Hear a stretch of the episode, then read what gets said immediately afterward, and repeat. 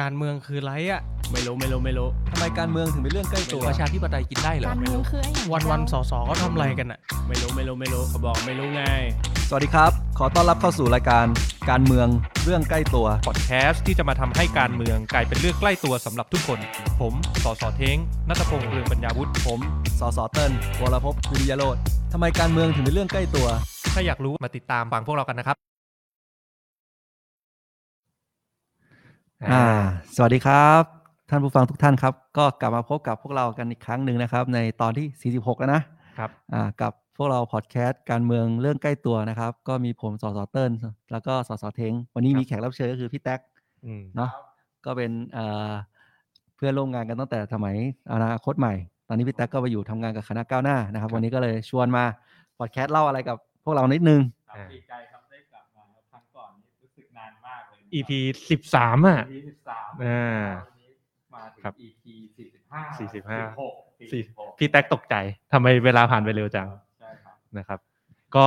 ทักทายท่านผู้ฟังตอนนี้มีคนเข้ามาชมไลฟ์สดอยู่ประมาณ 19 ท่าน 20 ท่านนะครับ ตอนนี้ก็ทยอยทยอยเข้ามาฟังกันได้เรื่อย ๆ ก่อนจะเริ่มเนื้อหาวันนี้จริงๆเนื้อหาวันนี้เกี่ยวกับเรื่องของเอ่อพ.ร.บ.ปฏิบัติราชการทางอิเล็กทรอนิกส์ที่พี่แท็กเป็นกรรมาธิการวิสามัญอยู่นะครับ แต่ก่อนจะไปถึงเรื่องนั้น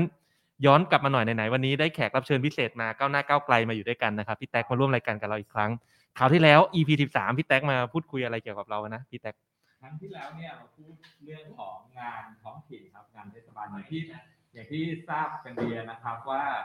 ตัวของคณะก้าวหน้าเนี่ยทำงานเรื่องท้องถิ่นนะครับ วันนี้เนี่ยนะครับเรามี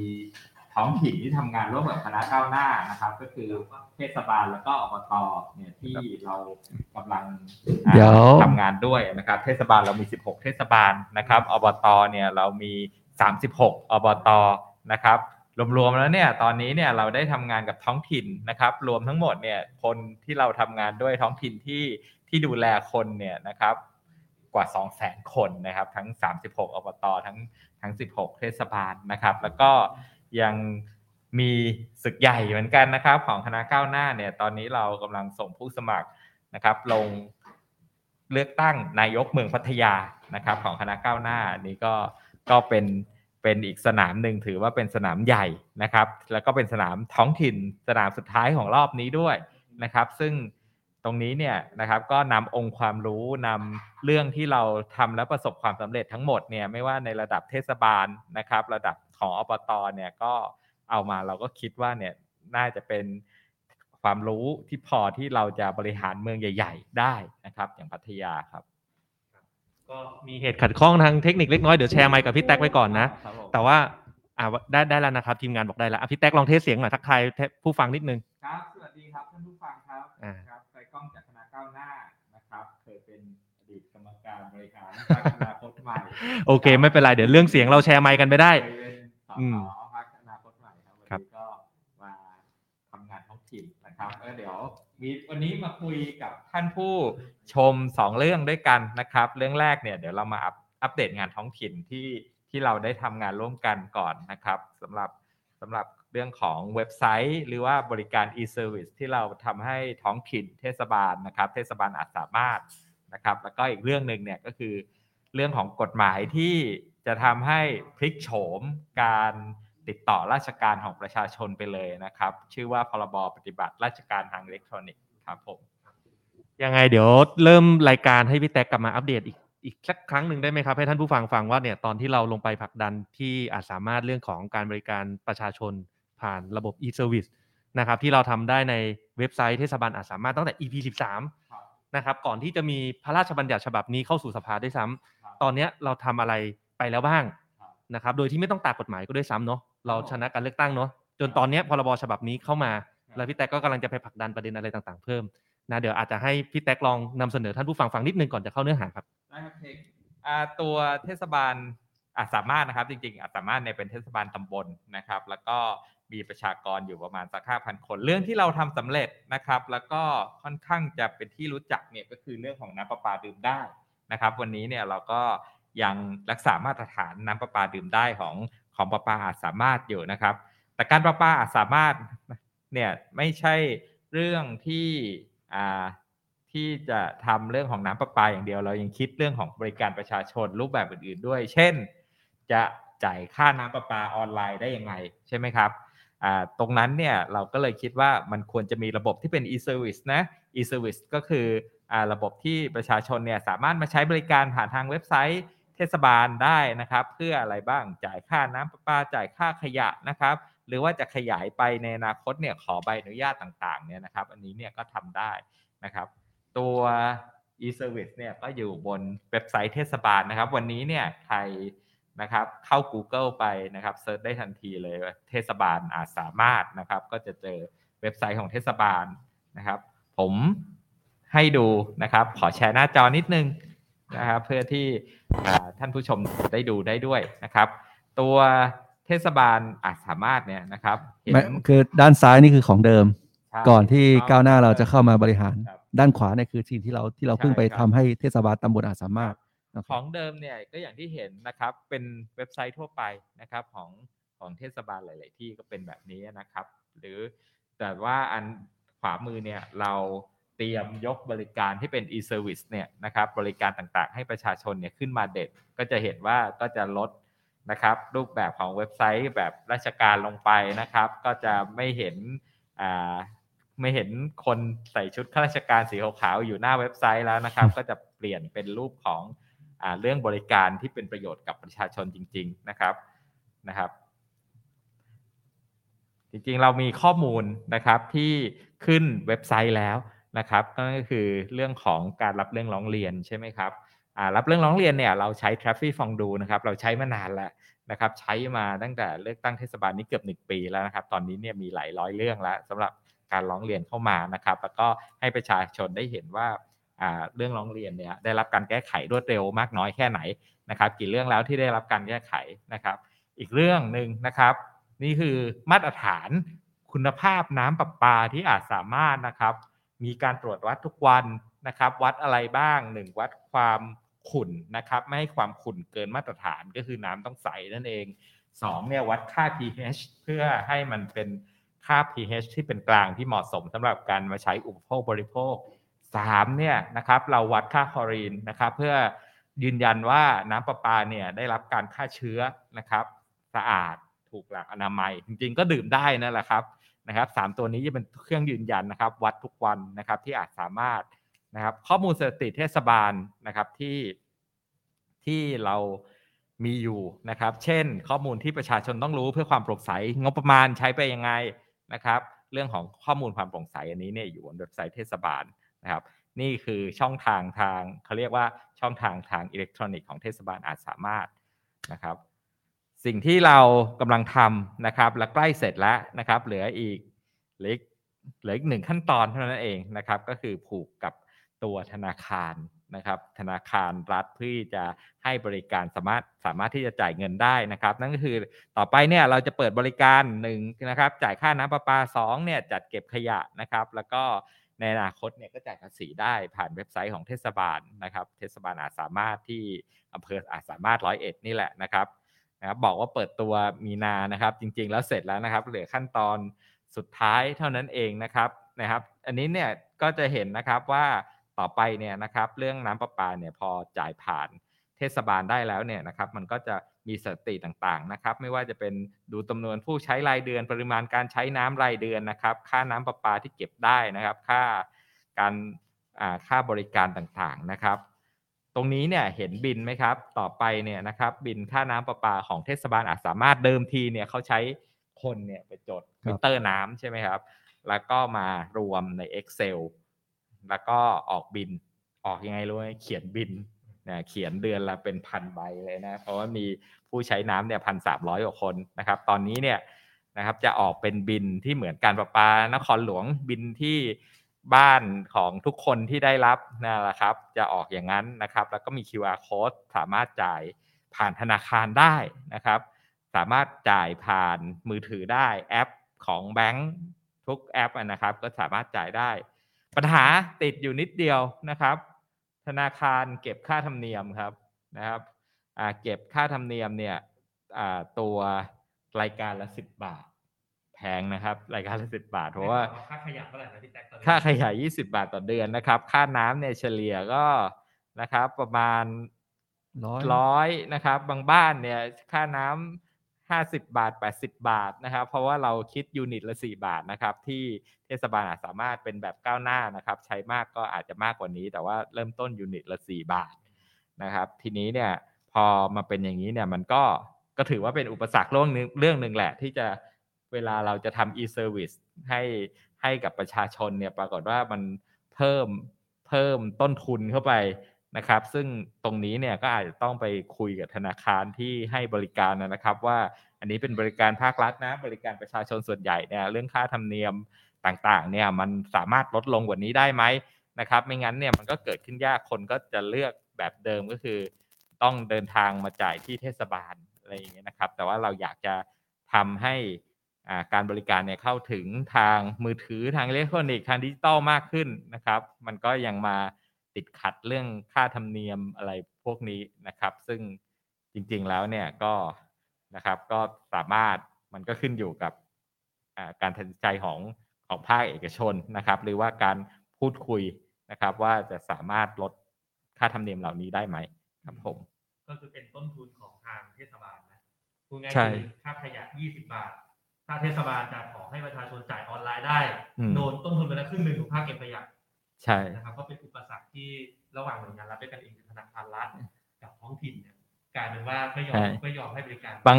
บางเรื่องเป็นเป็นต้นทุนของเทศบาล บางเรื่องเป็นต้นต้นทุนของของประชาชนประชาชนที่จะมาจ่ายนะครับ อันนี้เนี่ยก็ก็ต้องนั่นแหละครับ จริงๆแล้วยุคนี้เราเริ่มไม่เห็นเรื่องของการจ่ายค่าธรรมเนียม ไปหลายเรื่องแล้วนะครับ ในในอย่างนี้เพราะว่าอยากจะให้คนมาใช้ทางอิเล็กทรอนิกส์มากขึ้น คนมาใช้ทาง digital platform มากขึ้น ก็ลดต้นทุนนะครับ ไม่ต้องเดินทางไม่ต้องอ่าไปทำรายการไม่เปลืองกระดาษนะครับ อันนี้เนี่ยก็ก็ช่วยลดต้นทุน ลดโลกร้อนไปได้ตั้งเยอะใช่ไหมครับครับอะก็ทีมงานเอาไมค์ตัวใหม่มาให้พี่แต๊กกันนะนะครับ เดี๋ยวกลับสู่เอ่อโหมดปกติแป๊บหนึ่งนะครับ เดี๋ยวขอจัด จัดเครื่องเสียงจัดอะไรหน่อย ทีนี้เมื่อกี้พี่แต๊กแชร์ไปก็คือเป็นสิ่งที่ตั้งแต่ 9 เมษายน64 ที่พี่แต๊กมาออกรายการตอนที่ 13 กับเรานะครับ ผ่านมา 1 ปีพอดีเนี่ย ตอนนี้เป็นตอนที่ 40 45 นะครับ ก็เอ่อ46 นะครับ เป็น 1 ปีที่เราเข้าไปผลักดันเรื่องของการให้บริการ e-service ที่อาจสามารถโดยที่ใช้อำนาจของฝ่ายบริหารของผู้บริหารท้องถิ่นนะครับ โดยที่ไม่ต้องตามกฎหมาย แต่พูดถึงพรบฉบับนี้ก่อนพี่แท็กที่พี่แท็กกำลังอยู่ในกรรมาธิการวิสามัน นะครับไอตัวพรบฉบับเนี้ยมันมันเหมือนหรือต่างกันยังไงกับสิ่งที่พี่แท็กทำที่อาจสามารถนะครับพรบฉบับนี้ที่ว่าเนี่ยก็คือชื่อว่าพรบปฏิบัติราชการทางอิเล็กทรอนิกส์อืมนะครับ จริงๆแล้วก็คือก็เป็นอาสามารถเนี่ยที่ทำเมื่อกี้เนี่ยก็คือเป็นส่วนหนึ่งที่ที่เขียนในพรบนี้อ้าวแต่ว่าคำถามก็คือ เอ๊ะก็อาจสามารถทำไปแล้วนี่ไม่เห็นต้องมีกฎหมายอะไรเลยทำไมต้องออกพรบนี้อีกใช่ไหมคครัรับบ อันนี้เนี่ยมันก็มันมีเหตุผลที่ว่ามีหลายที่มีหน่วยราชการหลายที่นะครับ ยังไม่ยังไม่กล้านะครับ หรือว่ายังยังไม่รู้ว่าจะทำยังไงนะครับ เนื่องจากราชการเนี่ยต้องเข้าใจก่อนจะทำอะไรเนี่ยต้องคำนึงถึงดูกฎหมายแล้วก็อ่าระเบียบอืมไหมอืมนะครับพอมาดูเนี่ยเนี่ยมันก็ไม่ได้มีกฎหมายที่เขียนเฉพาะว่าราชการเนี่ยจะทำนู่นทำนี่ผ่านระบบดิจิตอลได้นะครับ หรือว่าระเบียบนะครับ ซึ่งจริงๆแล้วระเบียบของ อย่างเช่นท้องถิ่นเนี่ยก็ดูระเบียบกระทรวงมหาดไทยใช่ไหมครับก็ไม่ได้เขียนชัดเจนว่าอะไรบ้างที่สามารถทำผ่านดิจิตอลได้นะครับบางที่เนี่ยก็ทำไปก็กลัวโดนตรวจสอบนะครับโดนองค์กรนี้องค์กรนั้นเข้ามาตรวจสอบอืมก็คือก็คือสิ่งที่ทำให้นะครับ มีการเสนอกฎหมายนะครับ ปฏิบัติราชการทางอิเล็กทรอนิกส์ นะครับ ก็จริงๆแล้วที่มาเนี่ยกฎหมายฉบับนี้เนี่ยเป็นกฎหมายปฏิรูปอืมก็มันก็โดนเสนอโดย โดยมาจากนั่นแหละครับแผนปฏิรูปยุทธศาสตร์ชาติมานู่นมานี่มันหรือเพื่อให้เป็นรัฐบาลดิจิตอลอ่าอ่าใช่นะรับก็คือหน่วยงานเนี่ยไม่มั่นใจก็เลยต้องเสนอกฎหมายมาย้ำอีกทีนึงอืมพอมาเป็นกฎหมายปฏิรูปเนี่ยนะครับ ก็ก็เสนอเข้ามาจุดประสงค์ก็คือให้หน่วยงานท ภาครัฐมั่นใจในการที่จะทำบริการต่างๆนะครับ โดยเฉพาะเรื่องของการไปขอใบอนุญาตนะครับ การอนุญาตต่างๆจดแจ้งจดทะเบียนนะครับ พวกนี้เนี่ยผ่านระบบอิเล็กทรอนิกส์ได้นะครับ ซึ่งพอพอมาอย่างนี้แล้วเนี่ยจริง ๆ แล้วเนี่ยนะครับ ก่อนหน้านี้เนี่ยมันก็มีกฎหมายบางเรื่องนะครับ เขียนคลุมเรื่องนี้ไว้ เช่น พรบธุรกรรมทางอิเล็กทรอนิกส์นะครับ บอกว่าใช้ลายเซ็นอิเล็กทรอนิกส์ได้ เอกสารอิเล็กทรอนิกส์ใช้แทนกระดาษได้อะไรอย่างนี้นะครับ หรือว่าที่ออกมาแล้วจริงๆ เราพูดกันถึงอยู่บ้างนะครับ ก็คือพรบบริหารงาน และการให้บริการภาครัฐผ่านระบบดิจิตอลนะครับ อันนี้เนี่ยก็เป็นอีกพรบหนึ่งที่ออกตอนปี 62 นะครับ อันนั้นก็คือออกในสมัยสภานิติบัญญัติแห่งชาตินะครับ แล้วก็มาอันนี้แหละครับที่เป็นพรบที่เรียกว่าปฏิบัติราชการทางอิเล็กทรอนิกส์นะครับ กฎหมายปฏิรูปแตกต่างจากกฎหมายแบบแบบปกติอย่างไรนะครับ กฎหมายปฏิรูปอะให้ให้เพลงหรือเต้นโอเคเต้นไหมก็คืออกฎกฎหมายเนี่ยปฏิรูปเนี่ยมันมันล็อกไว้ในรัฐธรรมนูญ ว่าถ้าเป็นกฎหมายปฏิรูปเนี่ยต้องให้สวกับสสเนี่ยพิจารณาร่วมกัน แต่ว่าถ้าเป็นกฎหมายธรรมดาเนี่ยจะเข้าผ่านสสก่อน แล้วสสค่อยส่งไปให้สว แต่สวเนี่ยไม่มีจริงๆไม่มีอำนาจ เยอะขนาดนั้นก็คือเพียงแค่ว่าเอาหรือไม่เอา ถ้าไม่เอาก็ส่งให้สสสสก็ยืนยันได้ซึ่งจริงๆ หลายฉบับนะที่สวอยากให้แก้ แต่สสก็ยืนว่ายืนตามที่ร่างสสพิจารณา แต่ถ้าพอเป็นกฎหมายปฏิรูปเนี่ยเอาสวมานั่งพิจารณาด้วยกันเลยอืมจะมันก็เป็นคำถามนะแล้วจะมีสวทำไม ถ้าเกิดว่าจะให้มาพิจารณาร่วมกัน ก็เป็นสภาเดียวก็จบเรื่องนะอันนี้แต่โอเค ไม่เป็นไรนะเป็นเรื่องของครับทางทางเทคนิคขอครังบทางคอสชนะครับ กฎหมายนี้ก็ไปเข้าช่องนั้นนะครับ เวลานั่งพิจารณาในกรรมธิการเนี่ยก็จะมีอ่าหนึ่งก็คือสสตัวแทนจากพรรคการเมืองนะครับสองก็คือสวผมเองเนี่ยเป็นตัวแทนจากพรรคการเมืองนะครับ ก็คือทางพรรคก้าวไกลเนี่ยเสนอชื่อผมเข้าไปนะครับ ให้ไปนั่งทำงานที่จะดูกฎหมายเนี่ยผ่านวาระหนึ่งมาแล้วนะครับนะครับ ตอนนี้กำลังเข้าวาระของวาระสองที่เรียกว่าวาระกรรมธิการนะครับ ก็จะ พูดถึงมาตราต่างๆนะครับที่จะสามารถที่จะปรับเปลี่ยนแก้ไขได้นะครับ โดยคงหลักการเดิมของกฎหมายไว้นะครับ อันนี้เนี่ยก็เป็นเป็นเรื่องของแง่มุมทางกฎหมายนะครับ กฎหมายฉบับนี้นะครับ ก็จริงๆแล้วเนี่ยความจำเป็นนะครับ ทุกวันนี้เนี่ยถ้าทุกคนถ้าใช้ เรื่องของไปติดต่อราชการแน่นอนนะครับ ถึงว่าจะมีประกาศแล้วนะครับ ให้ยกเลิกการใช้สำเนาบัตรประชาชนสำเนาทะเบียนบ้านนะครับ หรือว่าไม่ต้องทำสำเนาไปแล้วให้ทางหน่วยราชการจัดการเองนะครับ แต่ก็มี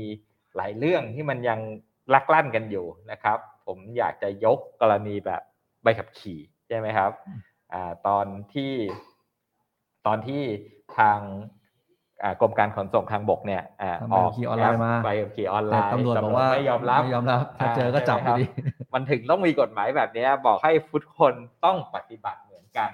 ใช่ไหมครับ แล้วก็นะครับบางทีแล้วนะครับ บางที่เนี่ยอ่า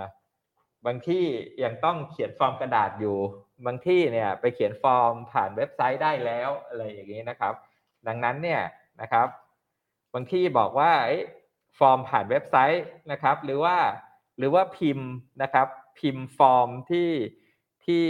ลอกพิมพ์ฟอร์มจากกระดาษเนี่ยแล้วแล้วพิมพ์พิมพ์ใส่ Word นะครับเซฟไฟล์ใส่แล้วก็ส่งอีเมลไว้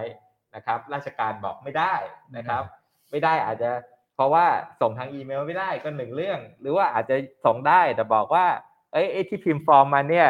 นะครับวักไม่เหมือนกับฟอร์มในกระดาษอะไรอย่างเงี้ยมันก็เลยต้องออก ออกพรบอย่างนี้มาบอกว่าหน่วยราชการนะ ต่อไปนี้เนี่ยต้องรับเรื่องของการติดต่อราชการ การขอใบอนุญาตต่างๆเนี่ยผ่านทางอิเล็กทรอนิกส์ผ่านช่องทางอิเล็กทรอนิกส์ได้ อย่างน้อยที่สุดเนี่ยส่งอีเมลไปรับอีเมล ก็ถือว่าได้รับเรื่องแล้ว หรือว่าส่งไลน์ไปนะครับ แล้วเจ้าหน้าที่รัฐเนี่ยตอบรับไลน์ก็ถือว่าเรื่องนั้นเนี่ยได้รับแล้วนะครับ เราจะดำเนินการต่อต่อไปอย่างไรเนี่ยก็ ให้ไปเป็นตามขั้นตอนนั้นเดี๋ยวก่อนนะครันะบพี่แท็กแต่ก่อนที่เราบอกว่าเรามีพรบธุรกรรมทางอิเล็กทรอนิกส์พรบรัฐบาลดิจิตอลพรบนู่นนี่นั่นออกมาขับเคลื่อนไทยแลนด์ 4.0 เนี่ยไอ้ที่ผ่านมาเนี่ยไม่ครอบคลุมเรื่องนี้เลยใช่ไหมครับ ที่บอกว่าทำไมต้องมีปฏิบัติราชการอิเล็กทรอนิกส์ออกมาอีกฉบับหนึ่งเนี่ยมันที่มันเพราะอะไรครับพเพราะว่าที่ผ่านมาเนี่ยมันไม่ได้บอกถึงหน่วยราชการบังคับใช้กับหน่วยงานรัฐจริง ๆ นะครับ แต่พรบฉบับนี้เนี่ยเป็นพรบที่บังคับใช้กับหน่วยงานรัฐ นะครับ มีในคำจำกัดความเลยว่าหน่วยงานรัฐเป็นอะไรอืมนะครับก็ซึ่คืงอตรงจนี้ริง ๆ รัฐบาล 4.0 เนี่ย ต้องบอกว่าเป็นนโยบายที่ไม่ใช่เพิ่งมีนะอืมมีมา 5 ปีแล้วอืมแต่พอ 5 ปีแล้วเนี่ย เพิ่งจะมา เพิ่งจะมารู้ว่าต้องออกกฎหมายฉบับนี้ เพิ่งจะมารู้ว่าหน่วยงานบางหน่วยใช่งานเนี่ยไม่ยอมรับกฎหมายที่อืมที่ผ่านมาครับในการใช้ทำธุรกรรมทางอิเล็กทรอนิกส์ ครับต้องออกมาพรบฉบับใหม่ เป็นประเทศที่ต้องขับเคลื่อนด้วยการออกกฎหมายจริงๆฮะคือคือต้องต้องบอกก่อนว่าแต่เดิมผมแต่มเดิองมว่าเนี่ยเออมันมันอยู่ที่ฝ่ายบริหารนะอยู่ที่นายท่านนายกอะอืมถ้านี่ขนาดนายกเขาก็พูดชัดเจนว่า แต่สุดท้ายก็บังคับใช้ไม่ได้จนต้องออกมาเป็นกฎหมายใหม่อืมแต่กว่าจะรู้ตัวมันช้าไปไหมเนี่ยคราวนี้คำประเด็นสำคัญอืมครับ ก็ตัวตัว พรบฉบับนี้เนี่ยบอกหน่วยงานรัฐนะครับ แต่ว่าอย่างนี้ครับอ่าพรบตัวตัวร่างที่รัฐบาลเสนอมาเนี่ยบอกจะให้บังคับใช้แค่หน่วยงานภายใต้ฝ่ายบริหารเท่านั้นนะครับ ก็คืออย่างที่เรารู้อะนะครับอ่าเรามีเรามีหน่วยงานเป็นภายใต้เสาหลักของรัฐธรรมนูญเนี่ยเรามีบริหารนิติบริหารนิติบัญญัติตุลาการนะครับองค์กรอิสระอ่าอืมองค์กรอิสระนะครับสี่สี่หน่วยงานเนี้ย อันนี้เนี่ยขามาเนี่ยนะครับเข้าสภามาบังคับแค่หน่วยงานภายใต้ฝ่ายบริหารเท่านั้น รัฐสภาวุฒิสภาไม่บังคับนะครับศาลต่างๆนะครับศาล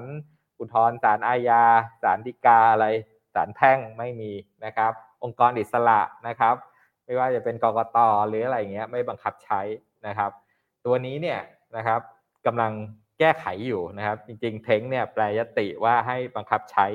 กับทุกหน่วยงาน ทุกหน่วยงานก็หมายถึงว่าเนี่ยครับอ่าราชการฝ่ายบริหารนิติบัญญัติตุลาการอ่าองค์กรอิสระให้บังคับใช้ทั้งหมดครับใช่ซึ่งจริงๆแนวโน้มพี่แท็กก็เป็นวิสามันกรรมาธิการวิสามันก็ไปผลักดันเนี่ยส่วนเสียงส่วนใหญ่ตอนนี้น่าจะคล้อยรัดคล้อยตามแล้วว่าให้บังคับใช้กับทุกหน่วยงานรัฐเลยถูกไหมฮะใช่ครับ อันนี้เนี่ยก็ก็คอยคอยตามกันเรื่องนี้นะครับ เพราะว่าเรา เป็นประชาชนเนี่ยเราไม่รู้หรอกหน่วยงานไหนว่าเออเออฝ่ายเขาไหนก็มองอ่าเป็นราชการทั้งหมดแหละไปติดต่อราชการก็เดินขึ้นไปสำนักงานราชการไหนก็ราชการนั่นแหละพี่แท็กผมทวนนิดนึงเท่ากับว่ากฎหมายนี้เมื่อผ่านมาแล้วเนี่ย มันจะบังคับเลยนะว่าทุกหน่วยงานรัฐเนี่ยต่อไปเนี่ยประชาชนสามารถ ขอสมมติจะยื่นเอกสารยื่นจดแจ้งหรือขออนุญาตอะไรเนี่ย ผ่านทางระบบออนไลน์ได้แล้ว ใช่ผมเข้าใจถูกไหมครับ ใช่ครับ โอ้โหครับ ผ่านทางระบบออนไลน์ได้แล้วนะครับ แล้วก็แล้วก็ต้อง ต้องมีการแจ้งกับประชาชนด้วยนะครับ ว่าเรื่องมันไปถึงไหนแล้วนะครับ อีกเรื่องหนึ่งที่ก็คือจะอ้างว่าไม่ยังยังไม่ได้รับเรื่องเนี่ยไม่ได้แล้วนะ อ่าใช่ครับครับโอเคโอเคครับเป็นกฎหมายที่ดี แล้วก็อีกเรื่องหนึ่งเนี่ยที่ที่ก้าวหน้าอยู่นะครับ ก็คือใบอนุญาตเนี่ยใบใบอนุญาต อย่างเช่นใบอนุญาตที่รัฐออกให้ใบขับขี่ใบอะไรต่างๆ เนี่ย ทะเบียนจดทะเบียน นู่นนี่นั่นนะครับ หรือว่าจดทะเบียนพาณิชย์ จดทะเบียนจัดตั้งองค์กรนะครับ หรือว่าอ่าใบขับขี่เนี่ยแสดงได้อยู่แล้วนะครับ พวกนี้เนี่ยนะครับ ถ้ากฎหมายฉบับนี้ออกเนี่ยนะครับ แล้วหน่วยงานภาครัฐเนี่ยนะครับ ยังไม่มีวิธีว่ายังไม่ได้ทำแอปนู่นแอปนี่เนี่ยประชาชนแค่แสดง รูปภาพในโทรศัพท์มือถือเนี่ยก็ถือว่าเป็นการแสดงใบอนุญาตนั้นแล้ว โอเค แปลว่าต่อไปเนี่ย ผมไม่ต้องพกบัตรประชาชน ไม่ต้องพกใบขับขี่ผมถ่ายรูปไว้ แล้วถึงเวลาสมมติตำรวจขอดูโชว์รูปภาพบัตรประชาชน รูปภาพใบขับขี่เนี่ยได้เลย ใช่ ถือว่าปฏิบัติตามกฎหมายแล้วในหลักการเป็นอย่างนั้นครับ แต่ไงก็ตามแต่ไงก็ตามนะครับ กฎหมายที่กำลังพิจารณาเนี่ยปฏิบัติราชการทางอิเล็กทรอนิกส์เนี่ยมีข้อยกเว้นอยู่หลายเรื่องเหมือนกันนะครับ อย่างเช่น ถ้าบอกว่าเจ้าหน้าที่ขอดูนะครับในร่างเดิมเนี่ยขอดูบัตรประชาชน แล้วเราแสดงรูปบัตรประชาชนเนี่ยยังไม่ได้อ่าเพราะว่าในร่างเดิมบอกว่าให้ยกเว้นบัตรประจำตัวอ๋อนะครับแต่พี่แท็กกำลังจะไปผลักดันเรื่องนี้ ใช่ครับ เรื่องนี้ต้องอ่าต้องผลักดันต้องทุกหน่วยงานเนี่ยต้องมีวิธีการแสดงนะครับ วิธีการแสดงใบอนุญาตต่างๆ ในรูปแบบอิเล็กทรอนิกส์นะครับ จะจะ จะผ่านทางแอปนะครับ หรือว่าถ้าถ่ายรูปแสดงรูปได้แต่อาจจะต้องมี QR code อืมนะครับเพื่อที่จะตรวจสอบได้ว่าใบอนุญาตนั้น หรือว่าบัตรประจำตัวนั้นของจริงหรือไม่นะครับ อันนี้เนี่ยก็ต้องทำก็คือตราบใดที่มันเป็นเอกสารอิเล็กทรอนิกส์ที่พิสูจน์ได้อ่าว่านั่นคือเอกสารทางราชการจริงครับๆมันต้องใช้งานแทนกระดาษหรือว่าใช่ physical ที่มันเป็นสิ่งของจับต้องได้เนี่ย แทนได้เลยใช่ถูกไหมครับผมว่าอันนี้ก็ก็สำคัญนะตรงไปครับตรงมาครับ แล้วก็มีอีกอันหนึ่งนะครับที่ที่เป็นเป็นข่าวก้าวหน้านะครับ เคยเห็นใบอนุญาตที่รัฐกำหนดว่าต้องเปิดเผยอืมต้องติดไว้ในที่เปิดเผยนะครับ ก็คือเข้าไปในร้านอาหารหรือว่าอะไรเงี้ยก็จะเห็นตามฝาผนังเนี่ยนะครับหนังสือรับรองก็จะมีหนังสือรับรองภาษีมูลค่าเพิ่มอ่อการพอพอสองศูนย์อ๋อสองศูนย์อ่าถ้าเป็นร้านอาหารใบอนุญาตประกอบร้านอาหารใบอนุญาตอ่าถ้าขายเครื่องดื่มแอลกอฮอล์ด้วยก็มีใบอนุญาตขายเครื่องดื่มแอลกอฮอล์ใช่ไหมครับ อันนี้เนี่ยพวกใบอนุญาตที่จะต้องติดตามที่เปิดเผยนะครับ ต่อไปเนี่ยนะครับ ไม่ต้องไปติดตรงข้างฝาก็ได้นะครับ สามารถแสดงทางรูปแบบอิเล็กทรอนิกส์ก็ได้นะครับ เช่นแปะเป็น QR code ไว้อันเดียวนะครับ ใครมาส่องเนี่ยก็ก็เข้าถึงใบอนุญาตเหล่านั้นได้นะครับ อันนี้เนี่ยก็ก็สามารถทำได้นะครับ แต่ว่าสิ่งที่อยากผลักดันเนี่ยเราก็อยากให้มันไปไกลเกินกว่า ตัวใบอนุญาตที่ต้องติดในที่เปิดเผยด้วยนะครับ เราก็อยากให้ใบอนุญาตเนี่ยเกือบทุกชนิดเนี่ยนะครับ สามารถตรวจสอบได้นะครับว่าเป็นของจริงนะครับ มีเป็นใบอนุญาตจริง อันนี้เนี่ยก็อยากจะผลักดันไปเรื่องนี้นะครับคือจริงๆต้องบอกอย่างนี้ก่อนเดี๋ยวเดี๋ยวท่านผู้ฟังอาจจะอืมไม่ไม่เข้าใจประเด็นตรงเนี้ยที่สำคัญนะครับ คือต้องบอกว่าทุกวันเนี้ยที่บอกว่าต้องการสำเนาบัตรสำเนาทะเบียนบ้านสำเนานู่นนี่นั่น มันคือสำเนาที่จริงๆอะถามว่าจะปลอมได้ไหมก็ปลอมได้นะ เอารูปถ่ายสแกนเข้า Photoshop ไปแก้แล้วก็พิมพ์มาเป็นกระดาษ แต่ทุกวันเนี้ยหน่วยงานรัฐที่ถ้ายังไม่มีพรบฉบับเนี้ยมักจะบอกว่า โอ้โจโชว์ผ่านจอมือถือส่งผ่านไลน์ไม่รู้หรอกไปแก้รูปแก้อะไรมาหรือเปล่า ต้องบอกว่ามันไม่ต่างกับสำเนากระดาษนะใช่เพราะการเป็นสำเนากระดาษเราก็เราก็ปลอมแปลงได้ผ่านคอมพิวเตอร์สมัยนี้มันทันสมัยแล้วอะดังนั้นเนี่ยเรายืนยันว่าพอเป็นเอกสารในรูปแบบอิเล็กทรอนิกส์อะจริงๆมันตรวจสอบมันมีได้ง่ยค่าเท่ากับกระดาษ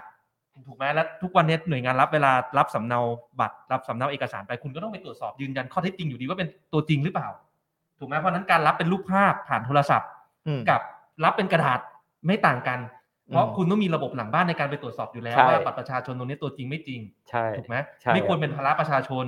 ควรจะเป็นสิ่งที่หน่วยงานราชการต้องทำได้อยู่แล้วเชื่อมโยงข้อมูลกันถึงได้อยู่แล้ว ใช่ครับใช่ไหมครับ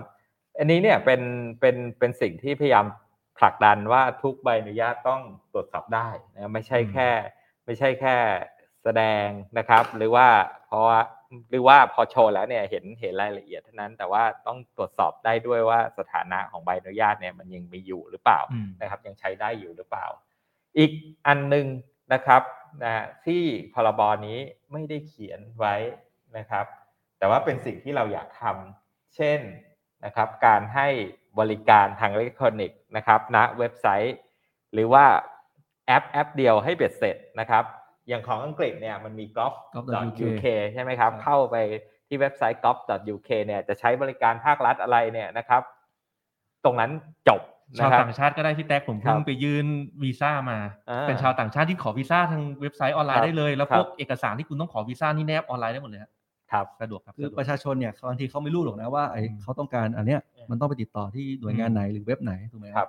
ถ้ามันมีช่องทางเดียวเนี่ยมันสะดวกกับประชาชนที่สุดอือืมมดังนั้นเนี่ยอันเนี้ยอันนี้คือสิ่งที่รัฐบาลไม่ได้ทำนะอ่าแต่ว่าทางพี่แท็กเนี่ยต้องการเดี๋ยวจะไปต่อเราเราอยากรณรงค์ผลักดันเรื่องนี้ใช่ว่ามันควรจะมีช่องทางครับเดียวอืมแต่ถ้าเกิดเว็บไซต์หน่วยงานนั้นน่ะจะมีช่องทางเพิ่มเนี่ย อันนี้ก็ได้ แต่อย่างน้อยมันต้องมีช่องทางเดียวให้ให้ประชาชนรู้ว่ามาช่องทางเนี้ยสามารถทำทำได้บริการทุกอย่างเซอร์วิสกับภาครัฐได้ทั้งหมดอืมครับ ใช่ครับ แล้วก็อีกอย่างหนึ่งสุดท้ายก็คือช่องทางที่ที่ประชาชนจะร้องเรียนเวลาไอ้ใช้บริการผ่านอิเล็กทรอนิกส์แล้วมันไม่สำเร็จหน่วยมีปัญหากับหน่วยงานรัฐเนี่ย อันนี้ก็ไม่ได้ไม่ได้เขียนไว้นะครับ ที่สำคัญเนี่ยอีกอย่างหนึ่งก็คือหน่วยงานกำกับที่บอกว่าอ่าภาครัฐ นะครับ จะต้องหน่วยงานภาครัฐทั้งหมดเนี่ยจะต้องทำไอ้ปรับเป็นกระบวนการอิเล็กทรอนิกส์เมื่อไหร่อย่างไรนะครับ ขั้นต่ำคือต้องทำอะไรบ้างนะครับ ในพรบฉบับนี้เนี่ยกำหนดให้ 4 หน่วยงานนะครับ มามาทำหน้าที่นี้นะครับหนึ่งก็คือสำนักงานคณะกรรมการพัฒนาระบบราชการนะครับ หรือกพร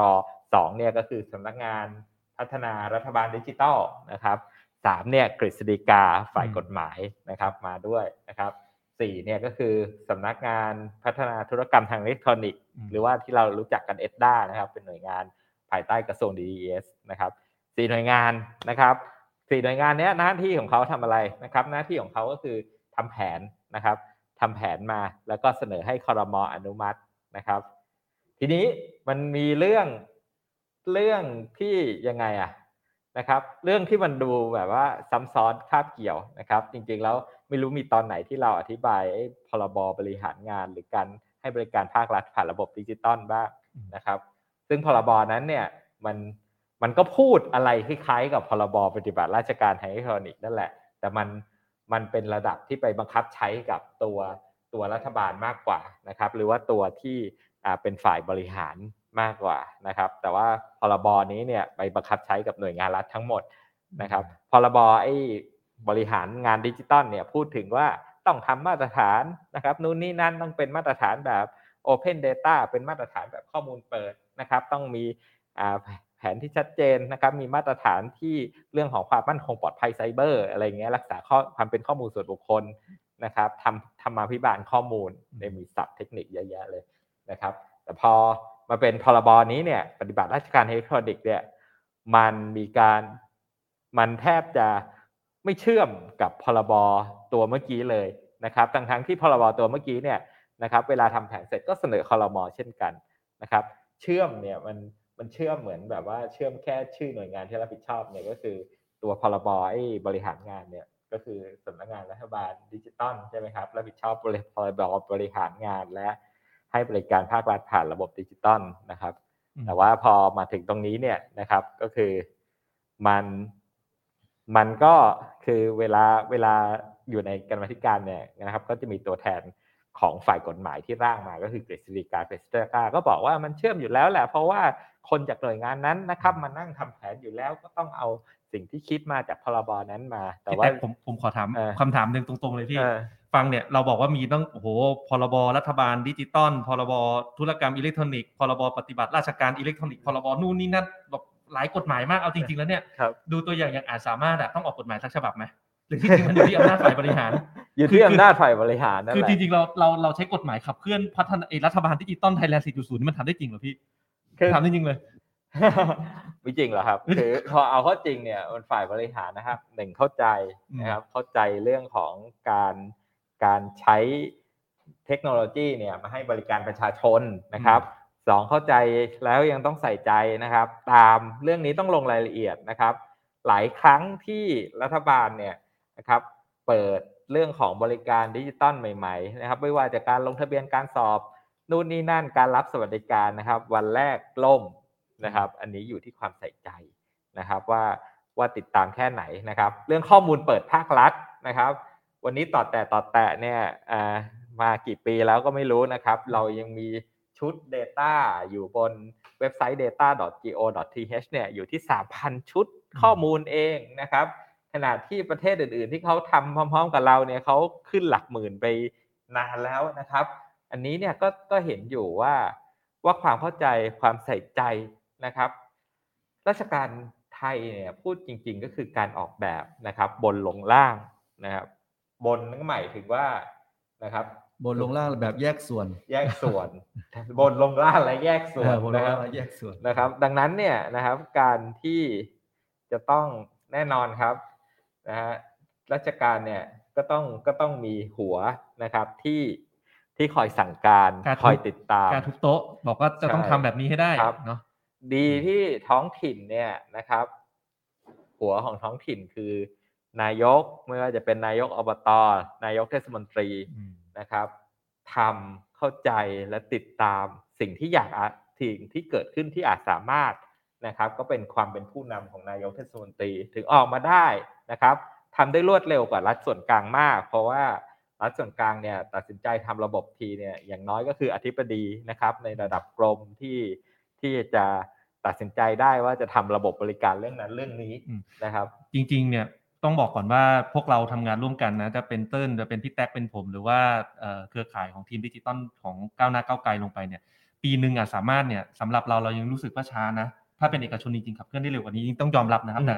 ถามว่าปีหนึ่งที่อาจสามารถและทุกสิ่งที่พี่แท็กกำลังจะบอกว่าอีกไม่กี่เดือน ประชาชนจะสามารถจ่ายค่าน้ำออนไลน์ได้แล้วเนี่ย ผมถือว่าเร็วมากๆในหน่วยงานภาครัฐเทียบกับรัฐบาลดิจิตอลที่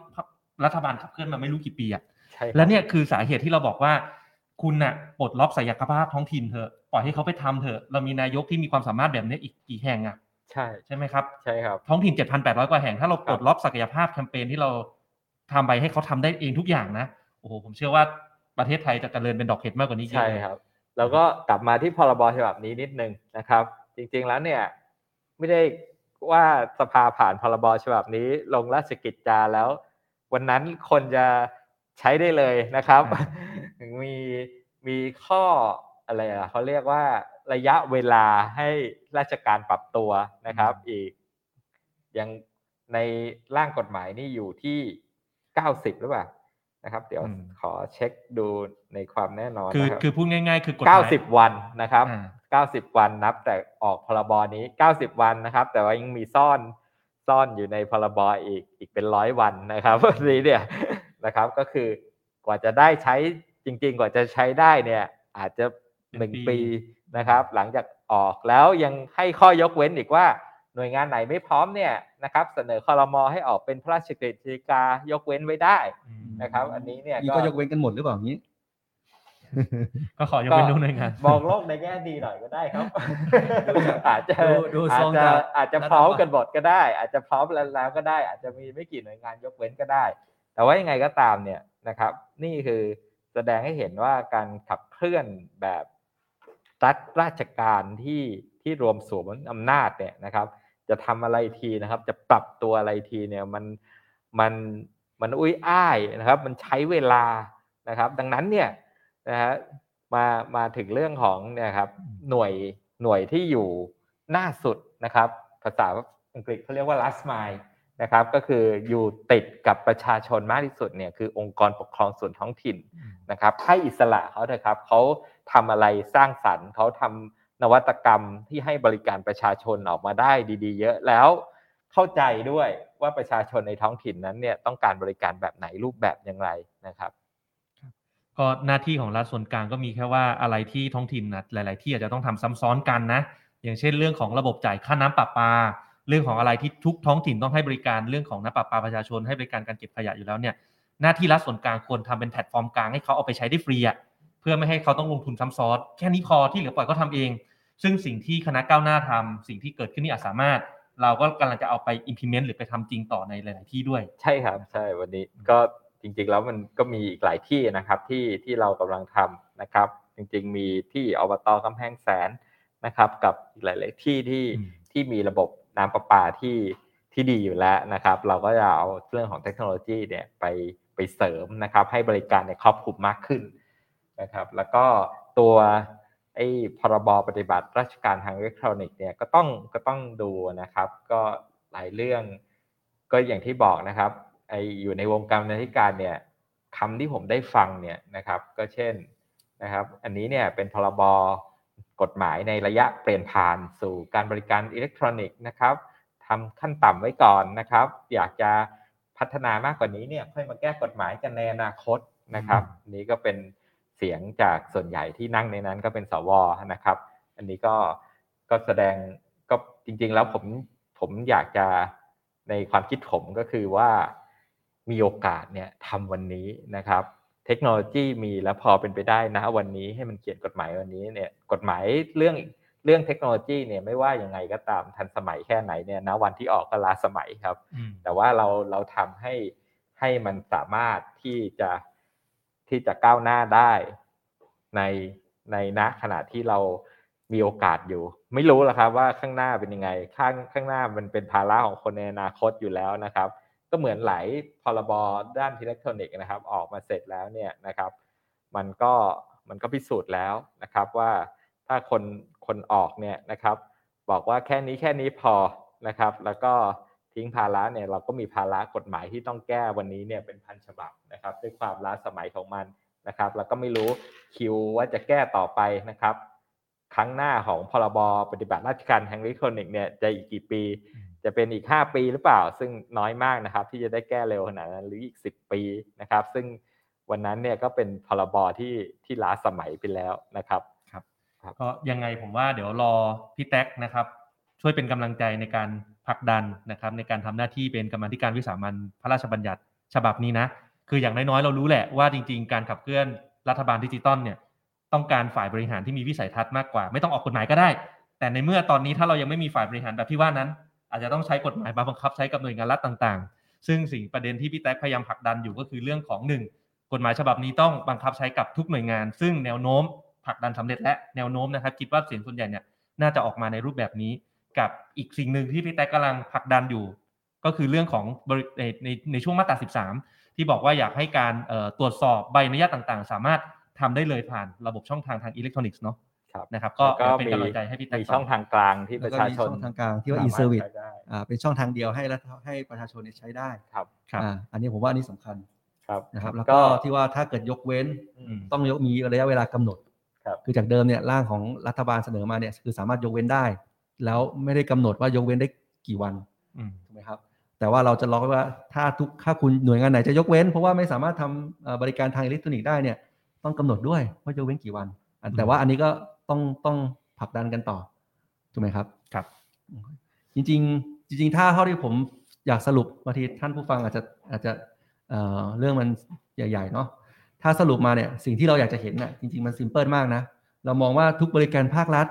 ควรจะสามารถทำออนไลน์ได้ถูกไหมครับ แล้วก็ผ่านช่องทางเดียวที่สะดวกที่ประชาชนรู้ว่ามาช่องทางเนี้ยจะทำธุรกรรมอะไรกับภาครัฐก็แล้วแต่เนี่ยสามารถทำได้ทางออนไลน์ ก็คือเลิก ที่ต้องไม่ต้องเสียเวลาเดินทางไปหน่วยงาน แต่การจะไปถึงตรงนั้นได้ แน่นอนมันต้องมีพร้อมกับพวกเอกสารทางอิเล็กทรอนิกส์ด้วย ก็คือเปลี่ยนจากเอกสารที่มันเป็นรูปแบบกระดาษหรือว่าเนี่ยมาเป็นเอกสารทางออนไลน์เนี่ยรับใช้ได้หมดทั้งหมดถูกไหมครับอ่าอันนี้คือเรียกว่าปลายทางที่ที่เราอยากจะเห็นละกัน แล้วเราก็เชื่อว่าเอ่อด้วยเทคโนโลยีเนี่ยมันพร้อมแล้วมันไม่ได้ติดอะไรเลย มันอยู่ที่ความตั้งใจของของฝ่ายบริหารมากกว่า ครับครับผมก็ท้าย ช่วงท้ายรายการเนาะทีมงานมีคอมเมนต์อะไรที่อยากเอาขึ้นจอก็มีใครถามเข้ามาด้วยครับเมื่อกี้เห็นขอบคุณน้องโมลินะครับ ขอบคุณอืมคุณวัน แล้วก็ขอบคุณอาจารย์เอกชัย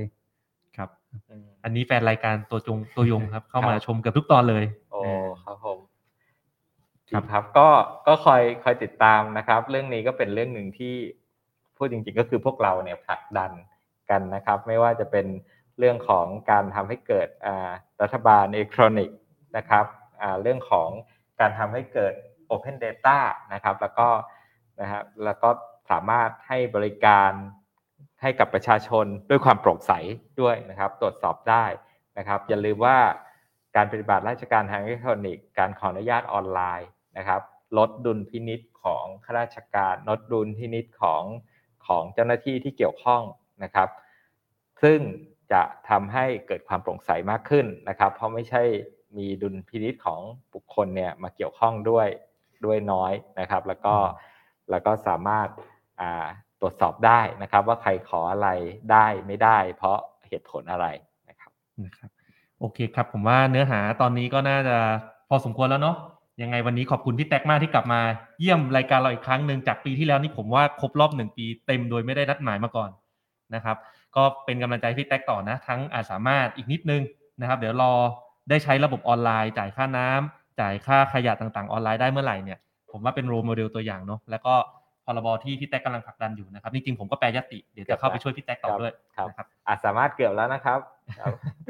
ครับโอเคครับสำหรับ EP นี้ยังไงขอบคุณทุกท่านมากนะครับ ก็ฝากติดตามรายการเราต่อไปในตอนต่อๆไปนะครับสำหรับ EP นี้ขอลาท่านผู้ฟังทุกท่านไปก่อนครับครับขอบคุณครับสวัสดีครับสวัสดีครับ ถ้าอยากรู้ว่าทำไมการเมืองถึงเป็นเรื่องใกล้ตัว อย่าลืมมากดติดตาม กด subscribe เพื่อรับฟังรายการของพวกเราได้ที่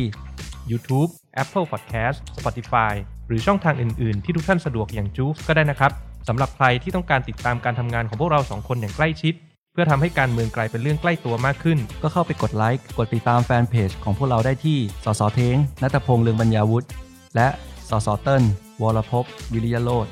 แล้วพบกันใหม่ใน EP หน้า สวัสดีสครัวับสดีครับ